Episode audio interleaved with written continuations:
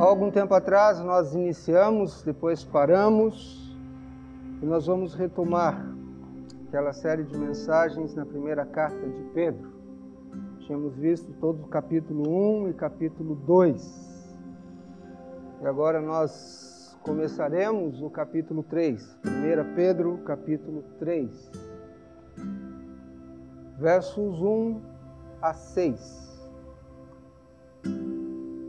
Do mesmo modo, mulheres, sujeite-se cada uma a seu marido, a fim de que, se ele não obedece à palavra, seja ganho sem palavras, pelo procedimento de sua mulher, observando a conduta honesta e respeitosa de vocês. A beleza de vocês não deve estar nos enfeites exteriores, como cabelos trançados e joias de ouro ou roupas finas ao contrário, esteja no ser interior que não perece. Beleza demonstrada num espírito dócil e tranquilo, o que é de grande valor para Deus. Pois era assim que também costumavam adornar-se as santas mulheres do passado, que colocavam sua esperança em Deus. Elas se sujeitavam cada uma a seu marido, como Sara, que obedecia a Abraão e o chamava Senhor. Dela vocês serão filhas, se praticarem o bem e não derem lugar ao medo. Ainda, Provérbios 31, 30 diz: A beleza é enganosa e a formosura é passageira, mas a mulher que teme o Senhor, essa será elogiada. Nós, desde o primeiro capítulo, primeiro versículo de Pedro, nós temos visto o que Deus, as instruções de Deus para nós como peregrinos aqui neste mundo. E aqui chegando na, no terceiro capítulo, esse é o primeiro de dois sermões que tratam do matrimônio cristão. Primeiramente, Pedro fala às esposas nos versos 1 a 6. E depois no verso 7, que nós veremos domingo que vem, fala aos maridos. Que discrepância há aqui, não? Seis versículos para as mulheres e apenas um para os maridos. Talvez uma compensação, elas falam mais, precisam ouvir mais. Né? Brincadeira. Mas Pedro parece ter em mente aqui uma situação específica. A esposa veio a Cristo, mas o marido não. A esposa se converteu, mas o marido não. Como essa esposa crente pode ganhar o seu marido? O evangelho havia se esparramado rapidamente no primeiro século por todo o Império Romano. E esse era um assunto muito importante e merecia uma resposta detalhada ou uma instrução detalhada.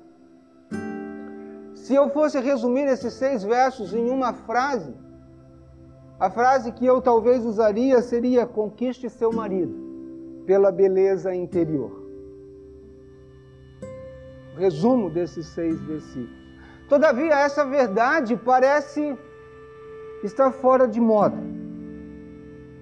Vocês já observaram, até mesmo aqui no Jardim Maringá, essa região aqui, região aqui do Esplanada, o quanto se multiplicaram as clínicas de estética corporal. Há 10 anos atrás, você quase não ouvia falar nisso.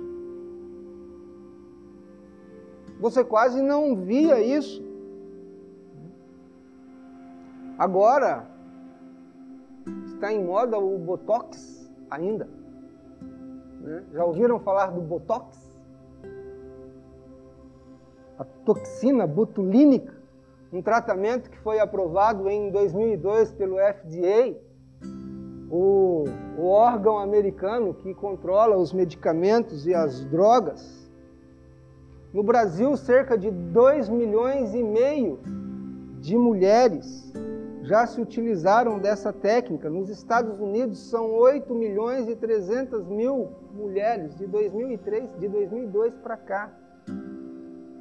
Mas isso não é uma prerrogativa das mulheres. 334 mil homens no Brasil já se, se utilizaram também dessa técnica. para melhorar, tentar melhorar alguma coisa.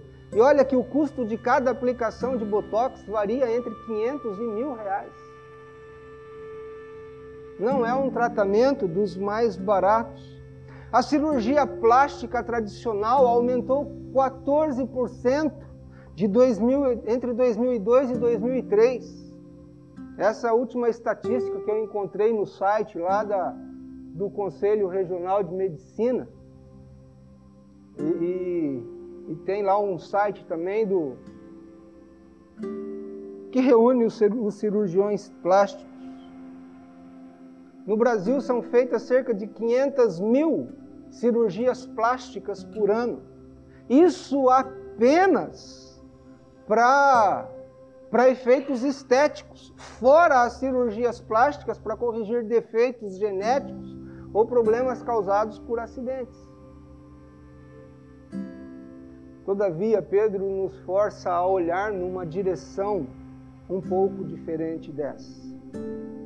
Aos olhos de Deus, beleza interna importa mais que beleza externa, especialmente para uma esposa cristã que quer ganhar o seu marido para Jesus ou que quer edificar o seu lar sabiamente.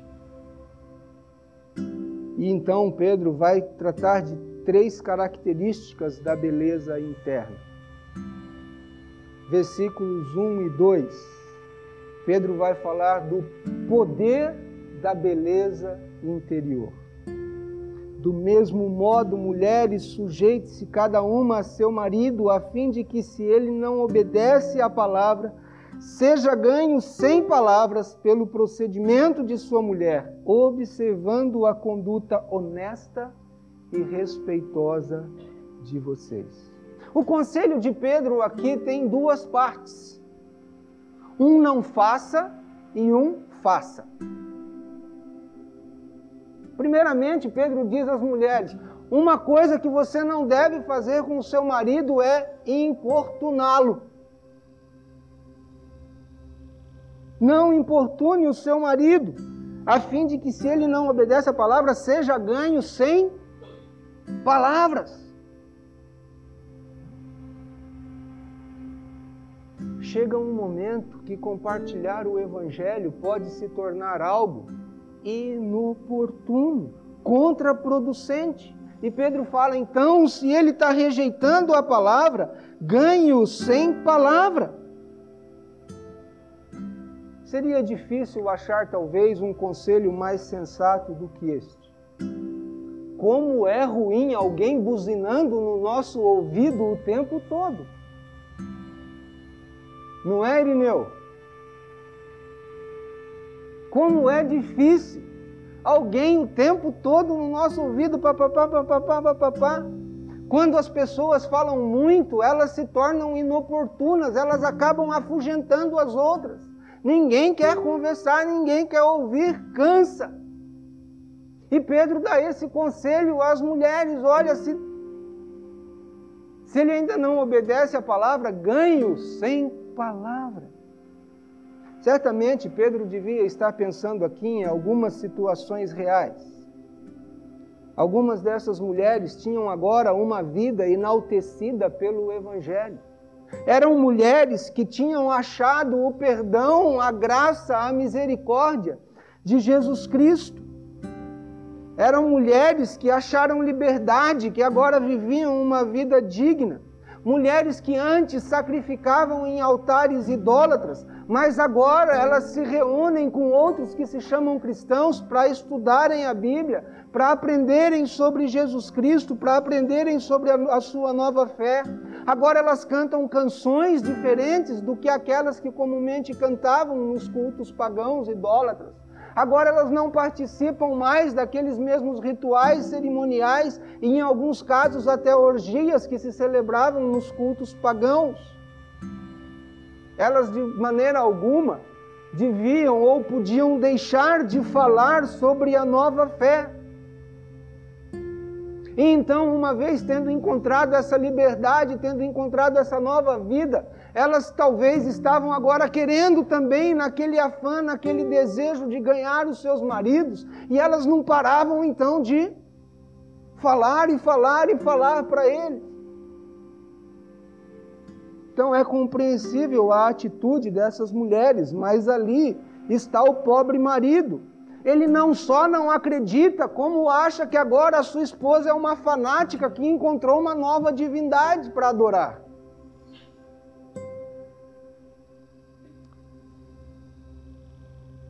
Quem são esses cristãos estranhos? Com quem agora a minha esposa está se reunindo? Quem são essas pessoas? Por que ela agora, aos domingos, está me deixando sozinha em casa? Porque ela está tentando arrastar as crianças para essas suas reuniões e querendo a todo custo me levar também. Agora eu não tenho mais tempo para sair, não tenho mais tempo para os amigos. Puxa, ela nem se parece mais com aquela moça que eu me casei. E num certo sentido, ele tem razão. Ela não é mais aquela mesma pessoa com quem ele se casou, mesmo. Ela agora é uma criação nova, ela agora é uma criação nova de Deus mas ele não entende essa verdade, ele não compreende essa verdade. Tudo que ele vê ou tudo que ele consegue ver é que Jesus transtornou a sua família, transtornou a sua vida, transtornou o seu relacionamento. Certamente o desejo mais fundo de uma mulher crente é ver o seu marido vir a Cristo. E por causa desse desejo sincero e bom, a sua tendência é fazer de tudo.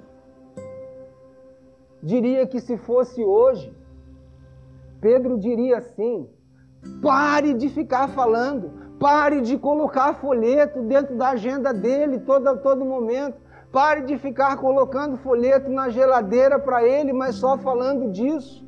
Pare de colocar só fitas evangélicas, adesivos no carro, querer colocar versos da Bíblia no espelho para ele ver. Pare de ficar implorando, convidando tanto, insistindo tanto para ele vir à igreja. Pare de fazer essa pressão tremenda sobre ele. E o conselho de Pedro é simples: fica fria. Não é seu trabalho convertê-lo. Só Deus pode fazer isso. E aí então é que Pedro entra com o faça. Ganho pela qualidade da sua vida. Ganho pela qualidade da sua conduta com Ele dentro da sua casa, dentro do seu lar. No verso 2, Pedro menciona comportamento honesto, observando a conduta honesta. Ele está falando de pureza de vida. Ele fala de temor ou de respeitosa, conduta honesta e respeitosa. Pedro está dizendo assim: olha, o poder simples de uma vida íntegra com Deus pode ser mais frutífero do que fazer pressão sobre Ele. Pedro não está dizendo que isto é uma promessa, faça isso e vai dar certo. Isso é um princípio, porque certamente há decisão do marido. Não é muita conversa, mas afeto, respeito ao marido. Essa atmosfera na qual o marido então começa a ver a mudança, começa a ver a transformação na esposa, aquela mudança que Cristo fez na sua vida, é mais propícia à operação do Espírito Santo. E Pedro então fala que esse é o poder da beleza interior. Isso vai criar um ambiente muito melhor para que então o Espírito Santo opere, trabalhe naquele coração. Nos versos 3 e 4, Pedro vai falar então a outra característica, se a beleza interior tem um poder muito grande, Pedro diz que a beleza interior também tem um valor muito grande. Versos 3 e 4: A beleza de vocês não deve estar nos enfeites exteriores, como cabelos trançados e joias de ouro ou roupas finas, Ao contrário, esteja no ser interior que não perece, beleza demonstrada num espírito dócil e tranquilo, o que é de grande valor para Deus. Tem uma palavra-chave aqui nesses textos, nesses dois versículos, que é a palavra na, na, na, na tradução revista e atualizada é incorruptível, na versão que eu li é que não perece. O que Pedro está fazendo é comparar coisas que perecem com coisas que passam, com coisas que são temporais, com coisas que são efêmeras. Pedro está dizendo: olha, existe uma beleza que não depende dos botox. Existe uma beleza que não depende da cirurgia plástica. Existe uma beleza que não depende dos cremes ou das maquiagens ou dos cosméticos. Talvez a sua tradução aí tenha uma palavra que seja mundo. A palavra mundo aí é cosmos. Ah, Pedro está dizendo o seguinte: há um tipo de beleza que perdura, há um tipo de beleza que não envelhece. O penteado dura um tempo, as unhas feitas também, a tintura também, o botox também. As roupas se desgastam e saem de moda. Veja, Pedro não está acusando e Pedro não está combatendo essas coisas, nem tampouco eu. O que Pedro está dizendo é: qual é a tua prioridade? Ele não está dizendo que é proibido cosmético, que é proibido nada disso. Mas ele está dizendo que há uma beleza, uma beleza que é interior, que sobrepuja, que está acima disso. Que não adianta se ter uma beleza externa se o interior está corrompido. Se o procedimento, se a conduta interior não é uma conduta honesta, respeitosa. Você já olhou na banca ou nas bancas de jornal quantas revistas sobre beleza? Tá? Aí quando você vê uma revista na banca de jornal, você vê lá uma vovozinha de 70 anos na capa da revista, é?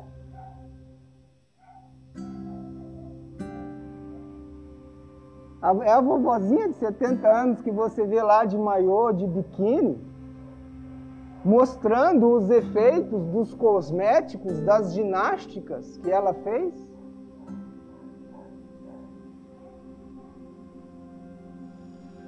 Algumas manchetes que eu vi em algumas revistas de beleza. Bronzeada no inverno, nós estamos no inverno, veja como. Unhas bem pintadas e na moda famosas que turbinaram os seios. Conquiste as pernas dos seus sonhos. Essas são as manchetes das revistas de beleza. Agora me deixe explicar algo. O desejo pela beleza externa não é prejudicial e nem antinatural de uma certa forma, tudo o que Deus criou tem o seu próprio tipo de beleza. Essa palavra aqui, ah, não seja o adorno. A palavra adorno vem da palavra cosmos no grego, que eu disse agora há pouco, que significa arranjar em ordem. Seria a ideia de um sistema mundial. E é a palavra de onde vem também, de onde deriva a famosa palavra cosmético. Cosmético. Deus pôs em nós um desejo interno pela beleza. Há no propósito e no projeto de Deus há um desígnio e uma ordem na natureza. Agora, o problema e o que Pedro está combatendo é que o mundo põe quase toda a sua ênfase na beleza externa. O mundo põe quase toda a sua ênfase naquilo que se vê. Ele está dizendo as mulheres do mundo enfatizam o externo, porque internamente elas estão vazias. Vocês, mulheres cristãs, Pedro está dizendo, não podem ser assim. Vocês agora não são mais vazias por dentro. Vocês agora têm a beleza de Jesus Cristo habitando em vocês, e essa beleza precisa transparecer, precisa fluir através da vida de vocês, e essa beleza sobrepuja essa beleza externa Agora vocês não estão mais vazias. Vocês não são mais ocas. Pedro está dizendo: olha, aí fora, ou esse sistema do mundo, diz o seguinte: joias, vestidos, plásticas, cosméticos, mostram na realidade que interiormente essas pessoas que valorizam muito mais isso, por dentro estão falidas por dentro estão ocas vazias. E ele diz: o que faz uma mulher crente verdadeiramente bonita. Versículo 4. Uma beleza demonstrada num espírito dócil e tranquilo. Pedro está falando, é beleza que não depende somente de rímel ou sombra ou batom ou uma lente de contato colorida para mudar a cor dos seus olhos é beleza que transparece, Pedro está dizendo, quando você tem 17 anos. É beleza que transparece quando você tem 25. É a mesma beleza quando tiver 40. É a mesma beleza quando tiver 67. É incorruptível, não perece, não murcha, não diminui, não sai de moda, não é substituída. É isso que faz uma mulher permanecer bonita quando envelhece. É o brilho de um espírito manso. Sabe o que significa a palavra mansidão na Bíblia? A palavra mansidão na Bíblia significa poder debaixo de controle. Eu tenho poder. A mansidão significa saber controlar esse poder. Mateus 11, 29.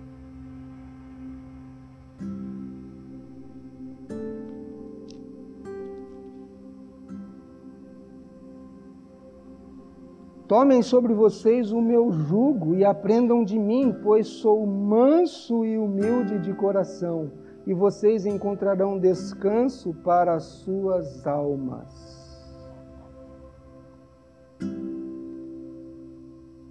Falando de Jesus. Sou manso e humilde. Jesus era aquele que tinha todo o poder, mas tinha o seu poder sob controle. Sabe o que Pedro está dizendo aqui para vocês, mulheres? Sabe o que Pedro está dizendo? O que é essa beleza interior? São os seus lábios debaixo do controle de Deus são os seus olhos debaixo do controle de Deus, são os seus ouvidos debaixo do controle de Deus, são os seus pensamentos debaixo do controle de Deus, são as suas emoções debaixo do controle de Deus, são as suas ações debaixo do controle de Deus, as suas atitudes, as suas respostas ao seu marido, a forma de responder a ele debaixo do controle de Deus. É aí que vai transparecer então essa beleza interior e vai demonstrar o valor que essa beleza tem. A palavra tranquilo que Pedro usa aqui é uma palavra grega muito incomum, que significa imperturbado Imagine a superfície de um lago em uma tarde sem vento. Você está de um lado do lago e você olha a superfície. Você vê tudo do outro lado refletido como a um espelho. Tranquilo, né? perturbado. Essa palavra aqui então descreve um coração, um interior que não é agitado facilmente pelos cuidados e pelas preocupações da vida. O que Pedro está dizendo, irmãs, se o cabeça, se o cabeça da casa é o marido, ou se o marido é o cabeça do lar, a esposa é o coração. Se o marido é o cabeça do lar, a esposa é o coração. É ela quem dá o tom emocional à família. Por isso que Provérbios vai dizer que a mulher sábia edifica a sua casa. Ela dá o tom para a família inteira. Todos vão ressoar a nota que ela tocar. Se a casa estiver calma, tranquila, quieta, tenho certeza é porque a esposa criou aquela atmosfera. Se a casa estiver apressada, agitada, estressada, desorganizada, estridente, pode ter certeza também que a esposa deu aquele tom pelo próprio espírito dela. E no verso 6, Pedro nos dá um exemplo, o exemplo de Sara, como Sara que obedecia a Abraão e o chamava Senhor. Dela vocês serão filhas se praticarem o bem e não derem lugar ao medo. Se você faz o que é certo, não há o que temer. Essa palavra aí, não, é essa frase, não derem lugar ao medo, ou não temendo perturbação alguma fala de um estado emocional que não é perturbado facilmente pelos problemas e pelos ses da vida. E se meu marido perder o emprego? Ah, e se o dinheiro no final do mês não der? Ah, e se o meu marido tomar uma decisão errada? Ah, e se os nossos filhos adoecerem? E às vezes esses ses e essas preocupações todas vão tomando conta do coração e vai criando aquele ambiente emocional na casa e no lar, no qual todos ficam afetados. E ele está dizendo: olha, como Sara, não temam, confiem. Eu não estou querendo dizer que essas perguntas não são legítimas, são perguntas legítimas. São perguntas que passam pela mente de vocês, mulheres, pela mente, pela nossa mente de maneira geral. O que Pedro está dizendo é que esses questionamentos não podem tomar conta do seu coração e destruir esse seu espírito manso e tranquilo. Pedro está dizendo o seguinte: beleza, é primeiramente uma questão de coração. aparência externa importa menos que o estado do seu coração. E olha, note que ele diz aqui, ah, no versículo 4 ainda, que é de grande valor para Deus. Essa beleza interna que não perece é de grande valor aos olhos de Deus. Abençoada, bendita é a mulher que confia em Deus e no seu marido, porque ela será chamada bela. A terceira característica e última se Pedro diz que há poder na beleza interna, se ele diz que a beleza interna é valiosa, inclusive aos olhos de Deus, ele fala então do exemplo agora da beleza interna. Versículos 5 e 6 que, que, que diz assim: Pois era assim que também costumavam adornar-se as santas mulheres do passado que colocavam sua esperança em Deus. Elas se sujeitavam cada uma a seu marido, como Sara, que obedecia a Abraão e o chamava Senhor. Dela vocês serão filhas, se praticarem o bem e não derem lugar ao medo. Pedro está nos levando aqui de volta ao livro de Gênesis. Ele está nos levando de volta na história, para a história de Abraão e de Sara. E ele salienta um ponto nessa história. Sara chamou Abraão de Senhor, meu Senhor. Isso está lá em Gênesis 18, 12 é um termo de respeito profundo e permanente. E isso acontece naquele contexto em que Abraão com 99, Sara com 89 anos, Sara riu. Deus falou com Abraão. Sara inicialmente riu, mas depois Sara se submeteu. Depois Sara se coloca então debaixo da orientação de Deus. Então, quando Deus aparece, quando ele tinha 99 e ela 89, e ela ri, mas Abraão diz para Sara: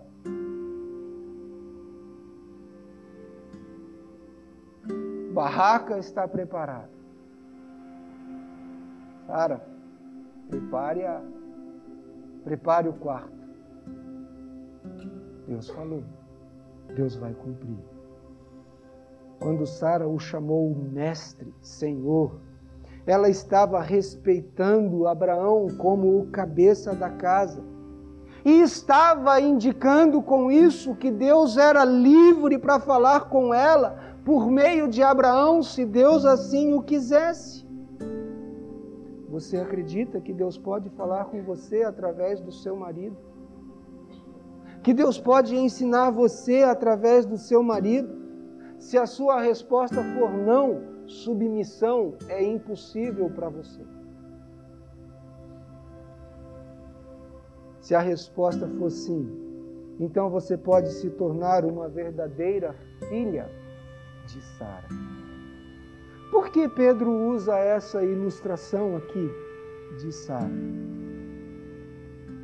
Primeiramente, ambos, Abraão e Sara, não eram as melhores pessoas do mundo.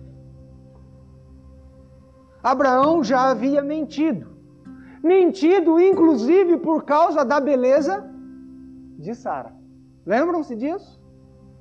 Ele já havia mentido e mentido, inclusive por causa da beleza dela. Gênesis 12, 11.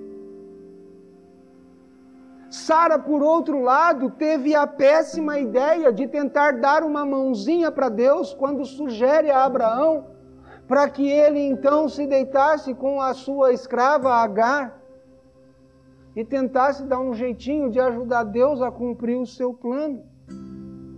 São pessoas imperfeitas mas pessoas imperfeitas que, não obstante a sua imperfeição, confiaram, creram em Deus.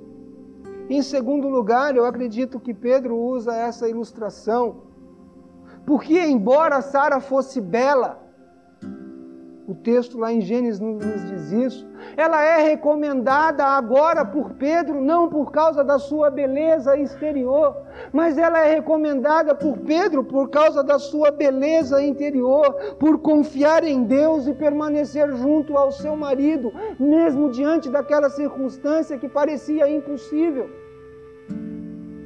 Mas ela permanece junto a ele, com um espírito manso e tranquilo. Pedro está dizendo: submissão não é algo sobre você ou sobre o seu marido. Submissão é sobre você e sua relação com Deus. Eu quero concluir voltando ao verso 1. Pedro inicia o versículo 1 dizendo: Do mesmo modo. Do mesmo modo. Que modo é esse? Ele começa a instruir as mulheres falando do mesmo modo, mulheres. Se você se lembra, se você tem guardado a última a última mensagem no capítulo 2, ele está falando aí dos servos se sujeitarem ao seu Senhor e ele vai falar de Jesus, ter Jesus como exemplo. E agora ele está falando para as mulheres do mesmo modo, então, que Jesus, do mesmo modo que Jesus se confiou a Deus, até mesmo quando Jesus estava na cruz, ele manteve o seu espírito manso e tranquilo, a ponto de poder dizer: Pai, perdoa-lhes, porque não sabem o que fazem. E me, diz, me digam uma coisa: Jesus era bonito? Parece que exteriormente não. Gente não tem nenhum, não ficou nenhuma foto dele, né? Gravada em nenhum computador, em nenhum CD, em nenhum disquete. Mas Isaías 53, 2 e 3 nos diz que eles não viam beleza nenhuma nele. Ele cresceu diante dele como um broto tenro e como uma raiz saída de uma terra seca. Ele não tinha qualquer beleza ou majestade que nos atraísse. Nada havia em sua aparência para que o desejássemos. Foi desprezado e rejeitado pelos homens, um homem de dores e experimentado no sofrimento como alguém de quem os homens escondem o rosto, foi desprezado e nós não o tínhamos em estima. Isso aqui está é, falando sobre Jesus, é uma descrição que Isaías está dando de Jesus. Mas por sua submissão íntegra ao Pai Divino, ele se tornou o nosso Salvador. Que beleza havia ali naquela cruz! Que beleza havia ali naquela cena! Que beleza havia naquele sacrifício sendo oferecido por nós? Que beleza havia naquele homem sendo cuspido, sangrando, machucado, ferido? Pelos padrões do mundo, ele era um criminoso, mas para o Pai, ele era o filho do sofrimento que tinha completado a sua tarefa na terra. Para nós, os que cremos, ele é o Salvador. Jesus nunca foi mais belo do que quando na cruz. Nunca foi mais belo do que quando naquela cruz. E Pedro está dizendo, mulheres, vocês, do mesmo modo, viver debaixo da cruz é belo aos olhos de Deus viver debaixo da cruz.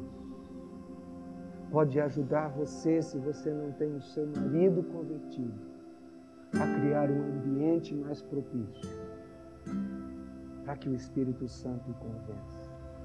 Se você já tem o seu marido convertido, mas você tem vivido dificuldades, problemas relacionais, viver ao pé da cruz é a base para você com sabedoria edificar o seu lar. Ponha sua esperança em Deus. Siga no caminho para a cruz. E sua vida vai ter uma beleza que nunca, que jamais irá perecer. Que Deus abençoe vocês, irmãs. Você jovem que ainda não está nem namorando, mas que sonha um dia namorar e constituir o seu lar. Comece a trabalhar a sua beleza interior. Agora. Já. Que essa beleza seja agora quando você tem 15, 17, 20 e que ela perdure quando você tiver 40, 50, com a sua família formada, estruturada, mas edificando o seu lar com a graça de Deus e mantendo essa beleza que não perece. Amém?